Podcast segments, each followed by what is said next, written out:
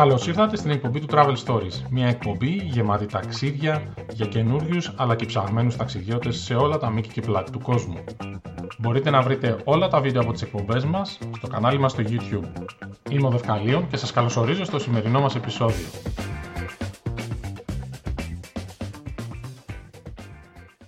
Καλημέρα! Είμαι ο Δευκαλίων. Καλημέρα. Περίμενε, μην είσαι βιαστική. μην Περίμενε, είσαι... έλα να πάμε από την αρχή. Όχι, θα το βγάλουμε, αλλά μην βιάζεσαι. Είμαι ο Δευκαλίων. Είναι η εκπομπή του Travel Stories και είσαι η Φένια 42. 42. Πάμε. Όλοι Πώς ξέρουν καλημέρα. ποιος είναι, ποιος είσαι. Άσε μας να μιλήσουμε λίγο. Τι κάνεις; Καλά είμαι. Λοιπόν, την προηγούμενη φορά η Κολομβία σου έκανε ε, μεγάλη εντύπωση στο κοινό και πρότεινες να κάνουμε ένα διαφορετικό θέμα αυτή τη φορά, Ναι. το οποίο είναι η, Η Κυργιζία, το Κυργιστάν. το της καρδιάς Κυργιστάν. μας. Καταρχήν, ε, εγώ θα ξεκινήσω πάλι όπως την προηγούμενη φορά. Πώς σου ήρθε να πας στο Κυργιστάν; Τι είχες στο μυαλό σου Ναι. δηλαδή, τι είδες, τι διάβασες, τι συναισθήματα είχες και αποφάσεις, θα πάω στο Κυργιστάν; Λοιπόν, ε, να πω ότι στο Κυργιστάν θέλω να πάω από πάρα πολύ μικρή ηλικία. Ε, όταν ήμουνα σε φάση εφηβείας και διάβαζα ας πούμε λίγο για τα μαθήματά μου, το βράδυ για να ξεκουράζω το μυαλό μου ταξίδευα με τις εγκυκλοπαίδειες. Και είχα κολλήσει με δύο-τρία πραγματάκια. Ένα ήταν τα νησιά Φερόε και το άλλο ήταν η Κυργιζία. Ε, και διάβαζα, έβλεπα πράγματα, έβλεπα φυσιογνωμίες και έλεγα θέλω να βρεθώ εδώ πέρα οπωσδήποτε. Είχα δει και ντοκιμαντέρ, όπως εί- είπαμε και στο, στην προηγούμενη εκπομπή με τη Σιβήρια και ήθελα πάρα πολύ να βρεθώ. Ε, τον δρόμο τον άνοιξε πρώτη η Dim Kir με ιστορία που είχε ανεβάσει και είχε κάνει επίσης πάταγο Μμμ. εδώ στο φόρουμ και μετά πήγε και η φίλη μου η Underwater ε, και έτσι ενθαρρύνθηκα κι εγώ και βρέθηκα κι εγώ εκεί το 2018. Ε, Είπες το πότε πήγες, αλλά τι είδους ταξίδι είναι αυτό, Δηλαδή, πας πέντε μέρες, πας 15, πρέπει να πας δύο μήνες. Τι είδους ταξίδι είναι το Κυργιστάν από πλευράς οργάνωσης και από πλευράς χρόνου. Πρέπει να επενδύσεις πολύ χρόνο. Θέλει οργάνωση ή πας πας και χήμα. Οργάνωση ιδιαίτερη δεν θέλει. Είχα πάει λίγο χήμα να σου πω την αλήθεια. Είχα κλείσει μόνο ξενοδοχεία στο, στην Μπισκέκ και στο Καρακόλ. Ε, τώρα πόσες μέρες θα διαθέσει ο καθένας εξαρτάται από το πόσες μέρες μπορεί να διαθέσει γενικότερα. Ναι. Άλλοι το συνδυάζουν με Καζακστάν, με Ουσβεκιστάν. Εγώ επικεντρώθηκα μόνο στο Κυργιστάν. Είχα 10 μέρες, δεν είχα παραπάνω. Έκανα και μια παράκαμψη, πήγα στην πόλη του Αλμάτι του Καζακστάν. Ε, και αυτό γιατί στις 10 μέρες δεν προλάβαινα να δω το νότο, το Ως. Μμμ. Οπότε προτίμησα να δω λίγο το Αλμάτι από το να, να κάνω ένα μακρινό ταξίδι όπως είναι ο Κυργίσιος Νότος, διότι ε, οι δρόμοι είναι πολύ δύσκολοι εκεί και δεν μπορούσα να πάω με αεροπλάνο. Οπότε ας πούμε πως διέθεσα 7 με 8 μέρες στο Κυργιστάν. Μάλιστα. Ε, Ναι. Και το ταξίδι που είπες δεν, δεν, δεν έκανες ιδιαίτερο προγραμματισμό, που σημαίνει ότι στο κομμάτι της γλώσσας ε, πώς συνεννοείσαι, δηλαδή μ- μιλάει κανένας αγγλικά, συνεννοείσαι σχετικά εύκολα, τι παίζει με αυτό; Λοιπόν, ε, το Κυργιστάν εμ, έχει μία γλώσσα τουρκικής προέλευσης. Εμ, είναι διάφορα τουρκικά φύλα που το κατοικούν. Εμ, δεν καταλάβαινα φυσικά αυτή τη γλώσσα, αλλά έχει και τη lingua franca που είναι η ρωσική. Ε, με τη ρωσική μπόρεσα να συνεννοηθώ, ωστόσο στα ξενοδοχεία όλοι μιλούσαν ε, αγγλικά, οι νέοι. Μ, οκ. Ε, οι παλιότεροι πολλοί δεν μιλούσαν καν ρώσικα. Οπότε με τα λιγοστά μου ρώσικα που ήξερα πριν δύο χρόνια και με τα αγγλικά τα κατάφερα. Κατάλαβα. Το δύσκολο ήταν όταν έβρισκα ντόπιους οι οποίοι μιλούσαν μόνο την δική τους ε, διάλεκτο και γλώσσα. Και μ, εντάξει, α- αν θες να κάνεις ας πούμε μία εισαγωγή τι είναι αυτό το μέρος; Εγώ από πλευράς ιστορίας ξέρω λίγα πράγματα, αλλά από ταξιδιωτικής πλευράς δεν ξέρω τίποτα για το Κυργιστάν. Οπότε Ναι. σε κάποιον που δεν έχει ξανακούσει ταξιδιωτικά ε, πράγματα για, για, για αυτό το μέρος, τι θα έλεγες; Τι έχει να δεις δηλαδή; Η αλήθεια είναι ότι και από ιστορικής άποψης ελάχιστοι γνωρίζουν. Ελάχιστοι γνωρίζουν και την ύπαρξη σαν κράτος ναι. της Κυργιζίας. Ε, θυμάμαι πριν κάποια χρόνια, μας είχε μαζέψει μια φίλη ε, και μαμά που ήξερα από τον παλέτο που πηγαίναν τα παιδιά μας και ήθελε να μας αποχαιρετήσει γιατί θα έφευγε για τρία-τέσσερα χρόνια κάπου. Και μας ανακοινώνει ότι θα πάει στο Κυργιστάν. Okay. Ε, όλες οι μαμάδες είχαν μείνει απορριμμένες γιατί δεν ξέρανε που είναι αυτό το μέρος και εγώ της είπα «Σοβαρά μιλάς στο Κυργιστάν, θέλω να έρθω». και εξεπλάγει πάρα πολύ. Ε, γιατί όχι μόνο ήμουν η μόνη που το γνωρίζα, αλλά ήμουν και η μόνη που ήθελα να το επισκεφτώ. Πράγματι, όταν το επισκέφτηκα, τη συνάντησα εκεί με τα τρία της παιδιά. Ε, είχα πάει να της δώσω στο σπίτι της και με βγάζαν φωτογραφία στο σπίτι για να θυμούνται ότι κάποιος επισκέπτης βρήκε ας πούμε, το σπίτι τους και πήγε.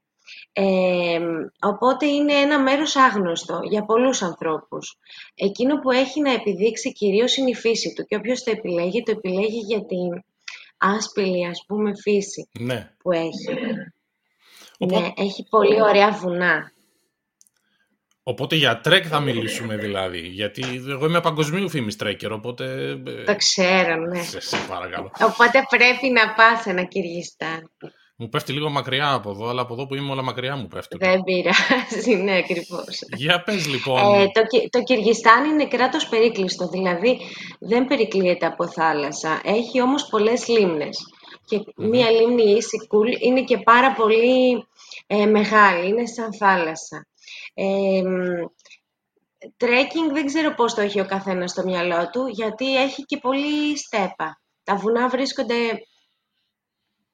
εκεί που τελειώνει ας πούμε η στέπα ε, και έχει πολύ ψηλά βουνά, μπορεί να φτάσει και τις 7.000 μέτρα ε, το ύψος. Ναι. Ε, και κάποιοι μπορούν να πάνε το χειμώνα για να διανυχτερεύσουν ανάμεσα στα χιόνια. Εγώ δεν έκανα κάτι τέτοιο. Βρέθηκα βέβαια σε έναν παγετώνα. Θα τα πούμε ένα-ένα. Ε, μπορούμε ναι. να ξεκινήσουμε, θέλεις, από την Μπισκέκ, που είναι η πρωτεύουσα; Ναι, βέβαια. Για, για πες για την πρωτεύουσα. Πήρα καταρχάς μία πτήση ε, με την Pegasus μέσω Κωνσταντινούπολης και πέταξα και βρέθηκα ξημερώματα στο Μπισκέκ. Πήρα τη σφραγίδα εισόδου, δεν χρειάζεται για να εισέλθει στη χώρα βίζα. Ναι. Μπορείς να πάρεις σφραγίδα. Οπότε περίμενα κάποια ώρα στην ουρά και βγήκα έξω. Με το που βγήκα άρχισε να ξημερώνει και πήρα ένα ταξί για να με πάει στο hostel που είχα κλείσει και είδα πρώτη φορά στη ζωή μου τη στέπα που ονειρευόμουν πάρα πολλά χρόνια και από μικρή και ήταν ένα θέαμα πάρα πολύ όμορφο. Η πρωτεύουσα, το Μπισκέκ δηλαδή, είναι μεγάλη πόλη ή είναι, ξέρεις, αραιοκατοικημένη ούτως ή άλλως; Είναι η πρωτεύουσα μένα, αλλά είναι μικρό, μικρή πόλη. και δεν έχει τα μαγαζιά που περιμένουμε, ας πούμε, να δούμε. Είναι πολύ άγνη πόλη. Είναι μια πόλη που σε ταξιδεύει στο παρελθόν. Έχει ένα εμπορικό τσουμ που είναι εμπορικά, όπως έχει και στη Μόσχο και σε άλλες πόλεις. Πολύ γνωστά ρωσικά ή μάλλον που υπήρξαν από την περίοδο της Σοβιετικής Ένωσης, αλλά κυρίως αυτό είχε μέσα παραδοσιακά ρούχα, ρούχα που απευθύνονται στους ντόπιους και στον δεύτερο τρίτο όροφο είχε και κάποια σουβενίρ. Ε, για, για, για πες για την πρωτεύουσα λοιπόν, πώς, για δώσε μερικές εικόνες, πώς είναι εκεί, πώς, πώς ζουν οι ναι. άνθρωποι εκεί.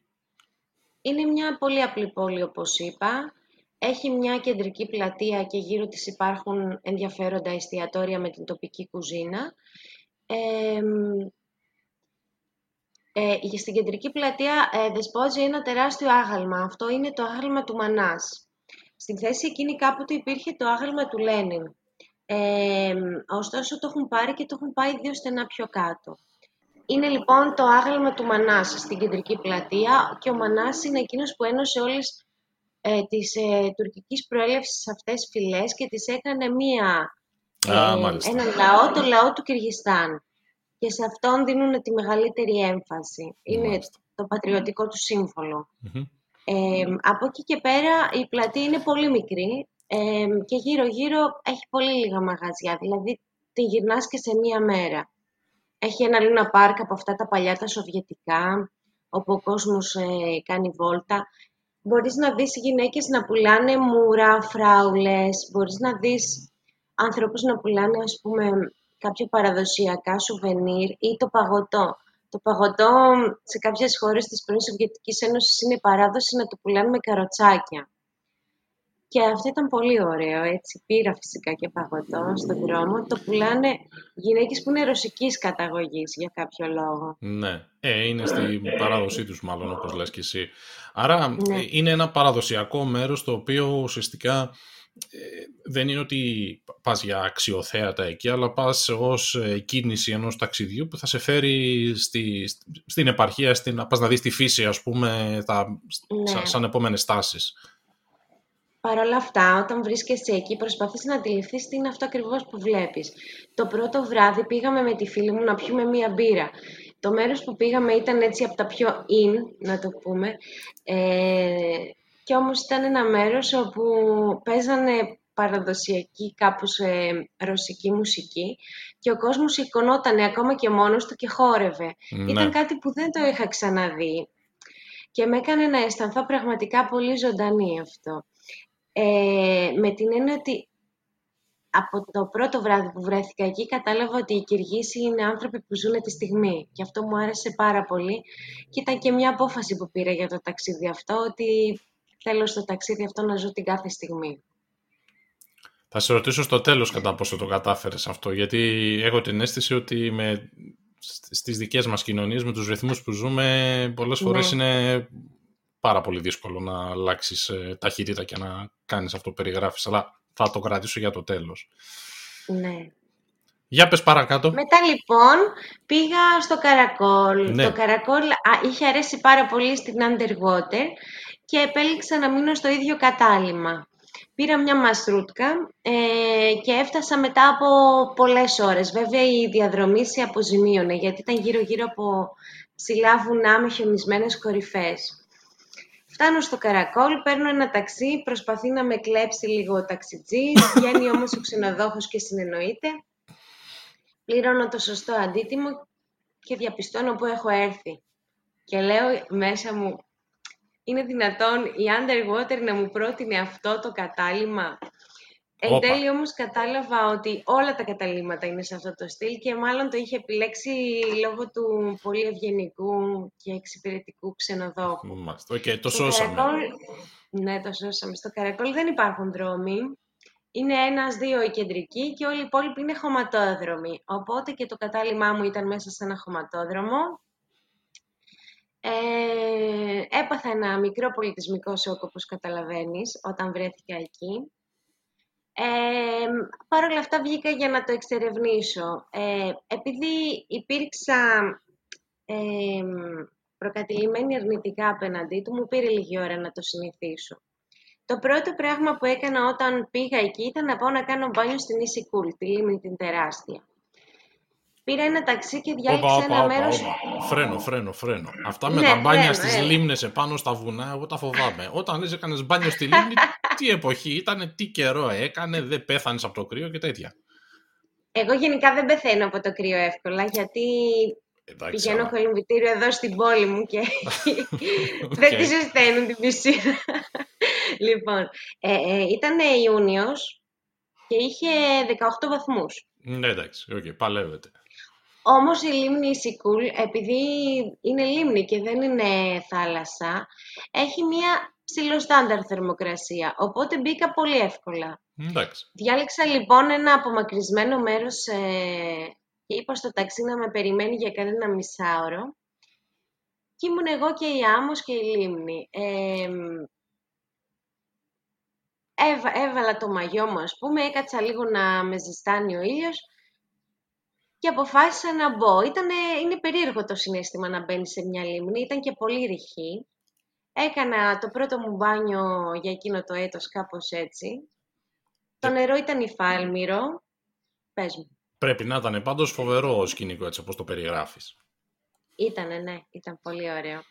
Ε, ήταν η πρώτη στιγμή απόλυτης ελευθερίας που ένιωσα στο ταξίδι μου στο Κυργιστάν. Οπότε κάποια στιγμή βγήκα για να στεγνώσω λίγο γιατί το ταξί με περίμενε και άπλωσα λίγο, έφτιαξα μια αυτοσχέδια απλόστρα με ξυλάκια για το μαγιό μου. Ντύθηκα, υπήρχε πλήρη ερημιά, δεν με είδε κανένας και ξαφνικά άκουσα χλιμιντρίσματα και πήγα, γύρισα δηλαδή το μάτι να δω τι γίνεται και ήταν κάποια άλογα που παίζανε μέσα στην άμμο και βουτούσαν έτσι λίγο στα πολύ ρηχά τα πόδια τους και εντάξει ήταν ένα θέαμα απίστευτο. Καλά, εσύ δεν πήγες ταξίδι, σενάριο ταινίας έζησες δηλαδή εκεί. Possible. Μάλιστα. Φανταστικό ακούγεται αυτό και πάρα πολύ έτσι ναι, αυθεντικό. Ναι. Την επόμενη μέρα πήγα να κάνω υπασία. Αυτό δεν θα σου ακουστεί πολύ φανταστικό, δεν τα κατάφερνα ιδιαίτερα. Βρήκα μια οικογένεια που είχε κάποια άλογα, μου λέει ξέρεις να υπέβεις; Λέω καμία σχέση, οπότε μου δώσαν ένα άλογο ήσυχο. Αφού μου δώσαν το ήσυχο, αναρωτιόμουν το μη ήσυχο πώς θα ήτανε; Ήθελα να το ρωτήσω, ναι, το μύρισα το πράγμα. Ναι. και πήγαμε σε ένα μέρος έτσι απόκριμνο σε κάτι βουνά. Πάνω από το κεφάλι μου πετούσε ένα αετή. Ήταν φανταστικό. Ε, ωστόσο, ε, ήμουν λίγο φοβισμένη. Δεν είμαι εξοικειωμένη με τα άλογα καθόλου. Ε, οπότε δεν είχε πολύ μεγάλη διάρκεια αυτή η βόλτα. Ε, και γυρίσαμε σύντομα το μεσημεράκι. Η σύζυγος του κυρίου που είχε τα άλογα μου έκανε το τραπέζι. Φυσικά είχα πληρώσει το ανάλογο αντίτιμο. Ναι, ναι. Η γυναίκα αυτή μιλούσε μόνο την κυργήσια γλώσσα. Δεν μπορέσαμε να συνεννοηθούμε, δηλαδή δεν καταλάβαινε ούτε την παραμικρή ρωσική λέξη, δεν το συζητώ για αγγλική. Ωστόσο ήταν πάρα πολύ περιποιητική και φαινόταν ότι το έκανε με την καρδιά της. Το φαγητό που μας έρβηρε ήταν κλασική κυργήσια συνταγή. Είναι μια συνταγή που περιλαμβάνει πληγούρι και αυγό τηγανιτό με πατάτα. Πολύ νόστιμο. Ναι. Πάντα οι Κυργίσοι έχουν και μαρμελάδες γύρω τους, για κάποιο λόγο, και ψωμάκι. Και μετά πίνουν και τσάι. Αφού έφαγα, βγήκα έξω και περίμενα να έρθει κάποιο ταξί που καλέσανε να με πάρει, να με πάει στο κατάλημά μου, γιατί ήμουν αρκετά έξω από το Καρακόλ. Και ήρθε η κυρία αυτή και στάθηκε δίπλα μου και με κοιτούσε σαν να προσπαθούσε ας πούμε να πει στον εαυτό της να με θυμάται. Και την κοιτούσα και εγώ με στα μάτια, δεν μπορούσαμε να πούμε κάτι άλλο. Και της λέω, έλα να βγάλουμε μία selfie, ας πούμε, με το κινητό. Okay. Και, ναι, και με αγκάλιασε και μετά παρατήρησα τα ζυγωματικά της ότι μοιάζαν πολύ με τη με μικρασιάτισα γιαγιά μου.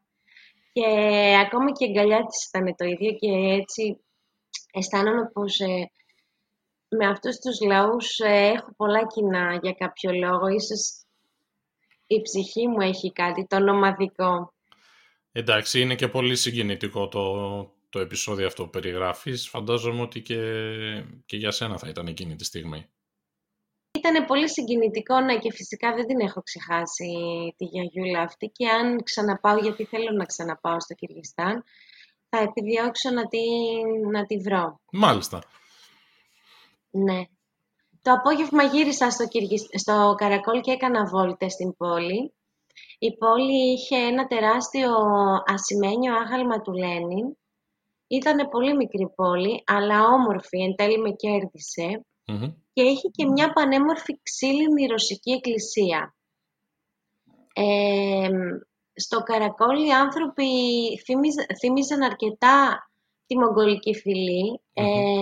οι Μόγγολοι έχουν κάνει το περασμά τους από το Κυργιστάν φυσικά ναι, ναι. και έχουν αφήσει έντονο το αποτύπωμά τους.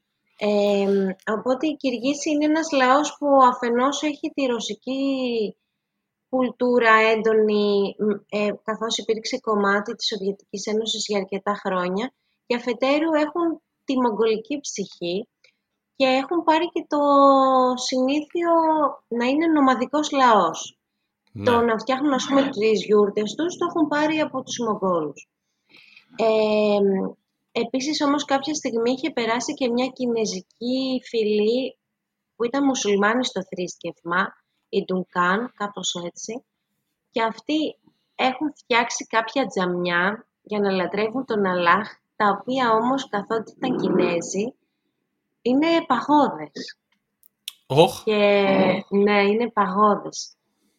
Πολύ παράξενο και ήταν πολύχρωμες παγόδες. Εγώ έπρεπε να βάλω ένα ένδυμα από αυτά που καλύπτουν και το κεφάλι και το σώμα. Ναι, ναι. Και για να, προκειμένου να μπω σε αυτό το τζαμί που όμοιό του δεν είχα ξαναδεί. Και αυτό υπάρχει και στο Καρακόλ, μαζί με την εκκλησία. Μάλιστα. Ανέφερες ε, πριν τις γιούρτες. Υποθέτω θα μας πεις και για τις γιούρτες. Ναι. Ε, η γιούρτα είναι το σπίτι των ομάδων. Ε, από τη φύση της φτιάχνεται εύκολα και μετακινείται, μεταφέρεται εύκολα. Οπότε μετά το Καρακόλ πήγα στο Κοτσκόρ. Στο Καρακόλ έκατσα νομίζω τρεις μέρες. Ναι. Πήγα στο Κοτσκόρ. Εκεί πέρασα κάποιες ώρες και έψαξα να βρω κάποιον με τζιπ που θα μπορούσε να με πάει ε, στις γιούρτες. Οι γιούρτες στο συγκεκριμένο σημείο βρίσκονταν μία-δύο ώρες, μπορεί και παραπάνω, από το κοτσκορ Και εκεί ο κόσμος πηγαίνει για να έχει την εμπειρία της διαμονής σε γιούρτα. Ναι. Ε, Μένεις εκεί δηλαδή. Μένεις εκεί. Εκεί είναι σε αρκετά μεγάλο υψόμετρο. Ε, ήταν στα 3.000 μέτρα. Με έπιασε και το κεφάλι μου. Ε, είχα την εμπειρία της γιαγιούλας που γνώρισα, που δεν μιλούσε τα ρωσικά. Ναι. Και πίστευα πως η Κυργίση θα είναι ε, φιλόξενος λαός. Βρήκα λοιπόν έναν κύριο πολύ ευγενικό να με πάει με το τσίπ. Είχα πληρώσει γύρω στα 45 ευρώ επειδή ήμουν μόνη μου για μια διαμονή, για μια ε, διανυκτέρευση. Ναι. Με πήγε στη λίμνη ε, Σονκούλ. Η λίμνη είναι μια πανέμορφη λίμνη με μπελέ βαθύ χρώμα ε, νερού και γύρω-γύρω φυσικά βουνά με κορυφές και στο πίσω μέρος της υπάρχει μια πέραντη στέπα. Ε, άρα πα, παραμυθένιο επεισόδιο. Ήτανε παραμυθένιο και ήταν και ο σκοπός που με είχε φέρει μέχρι το, μέχρι το Κυργιστάν. Ναι. Ήταν αυτό που ονειρευόμουν περισσότερο να συναντήσω. Ε, πήγα λοιπόν στο, στη Σονκούλ και κατευθείαν άφησα τα πράγματά μου. Ντύθηκα χοντρά γιατί είχε γύρω στους 7 βαθμούς.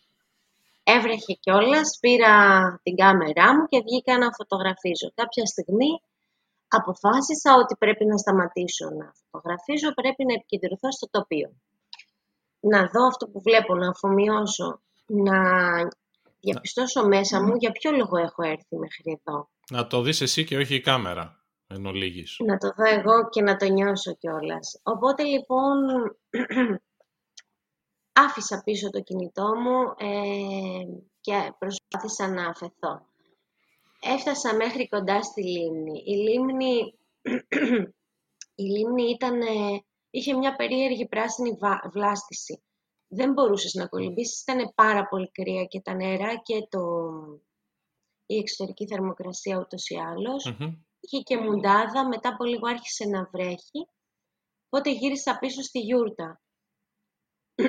Το συγκροτηματάκι ας πούμε που έμενα εγώ είχε τη γιούρτα τη δική μου, τη γιούρτα που έμενε η οικογένεια και μια μεγαλύτερη γιούρτα όπου εκεί μαγείρευαν, ετοίμαζαν το τσάι Μάλιστα, τους, και τα λέγανε. Μου κάνανε νόημα, δεν μιλούσαν φυσικά ούτε ρωσικά ούτε αγγλικά, μου κάνανε νόημα να πάω να πιω ένα τσάι και κάθισα. Ε, δεν μου έδωσαν την παραμικρή σημασία, ήταν σαν να μην υπάρχω. Ε, οπότε ήπια το τσάι μου και έφυγα, γιατί δεν μου άρεσε αυτό. Ήταν πολύ διεκπαριωτική δηλαδή η εξυπηρέτησή τους. Ναι, ναι. Αισθάνθηκα σαν να είμαι ο εισβολέας της οικογένειας. Οπότε βγήκα έξω και περίμενα να πέσει ο ήλιος για να δω το ηλιοβασίλεμα. Στο μεταξύ έπαιζα με τα παιδάκια της οικογένειας. Έχω και κάποιες φωτογραφίες που είναι Πολύ όμορφες οι φατσούλες τους, με κόκκινα μαγουλάκια και έξυπνα πονηρά ματάκια. Είναι συνηθισμένοι να βλέπουν ξένους εκεί, δηλαδή πηγαίνει κόσμος ή είναι μία στο τόσο, οπότε για αυτούς, ειδικά για τα παιδάκια, είναι ας πούμε, ξέρεις, μια εμπειρία που είναι, πώς να σου πω, είναι μια καινούρια εμπειρία για αυτούς κάθε φορά. Αυτοί το κάνουν επαγγελματικά, το να έρχεται κόσμος. Μένουν εκεί, τους κάνουν ένα τραπέζι, τους δίνουν ένα πρωινό και φεύγουν. Ναι. Κάθονται μία μέρα. Οπότε οι συγκεκριμένοι είναι συνηθισμένοι και ενδεχομένως να αρχίσουν κάπως να διαφθείρονται και από το χρήμα που, που παίρνουν, το οποίο είναι πολύ υψηλό σε σχέση ε, με τους μισθούς και με αυτό που βγάζουν. Ε, αυτό ίσως τους καθιστά διεκπεριωτικούς. Ναι, κατάλαβα. Μάλιστα. Είναι πάντως συνηθισμένοι. Σε παραδιπλανές γιούρτες υπήρχε πολλοί κόσμος. Ήταν από Ελβετία, είδα από Γαλλία, είδα οικογένειες. Απλά εγώ ήμουνα μόνη μου και ανάμεσα σε ανθρώπους η μοναξιά φάνηκε λίγο περισσότερο εκείνη τη στιγμή. Ε, φυσιολογικό. Ναι. Οπότε βγήκα έξω και έπαιξα λίγο με τα παιδάκια. Τα παιδάκια ήταν πολύ έξυπνα και ήταν πολύ ωραία. Κάνανε, ας πούμε, γκριμάτσες στην κάμερα και τα λοιπά. Και όταν ε, άρχισε να δει ο, ο ήλιος, πήγα προς, ε, προς τη λίμνη ξανά. Τα χρώματα που χάρισε ο ουρανός ήταν υπέροχα. Ήταν νερός, μόβα, αποχρώσεις.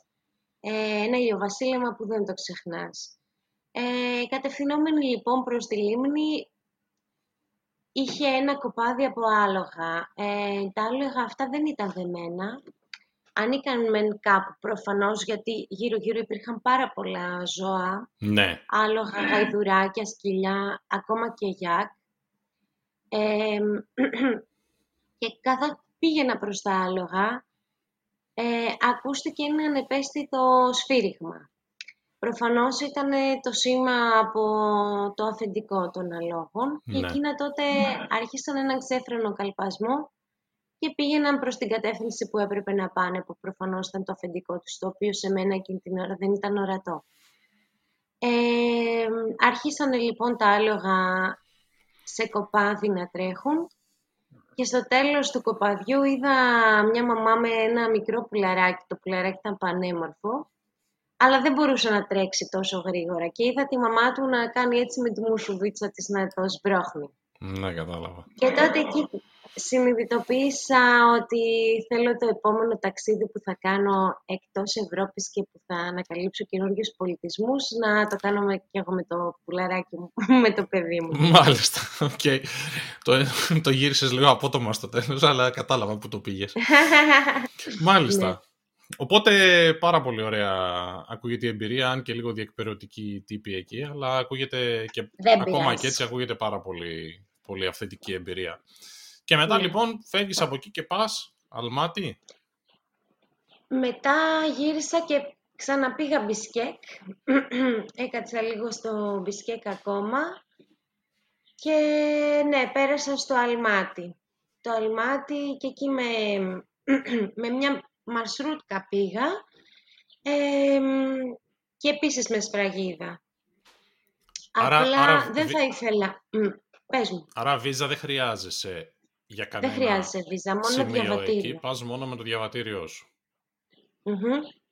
Δεν θα ήθελα να αναφερθώ στο Καζακστάν, γιατί θεωρώ πως βλέποντας μόνο μία πόλη δεν γνωρίζεις τη χώρα επ' ουδενί λόγω.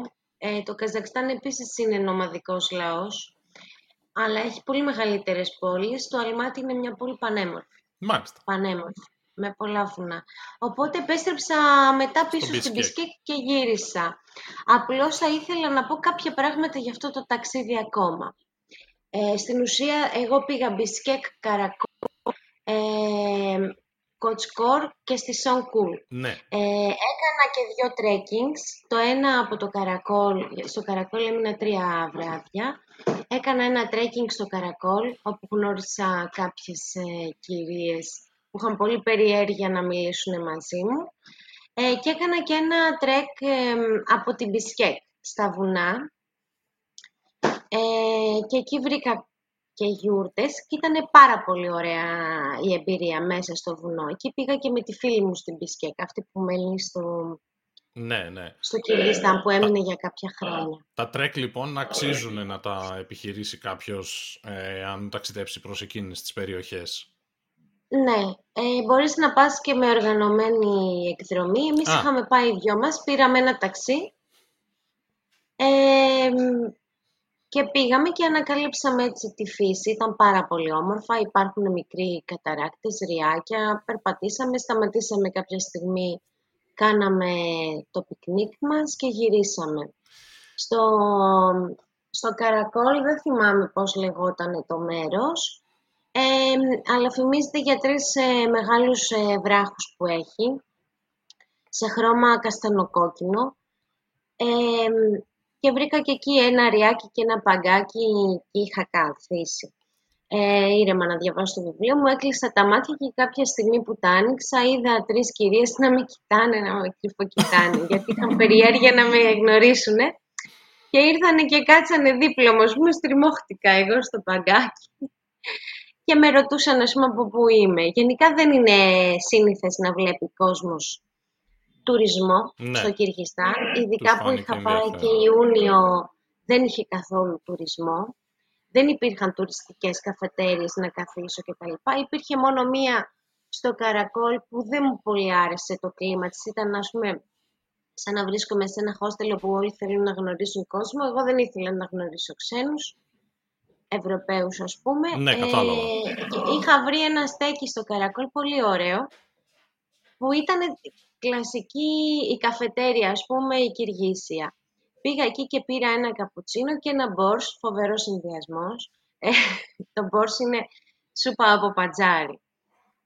Σούπα από πατζάρι. Σούπα από πατζάρι, ναι, ρωσική συνταγή, κλασική. Πρέπει να πας κάποια στιγμή στη Ρωσία, γιατί βλέπω έχεις πολλά κενά. Έχω κενά, ναι. Ναι. Αλλά ξέρω είναι μακριά η Ρωσία.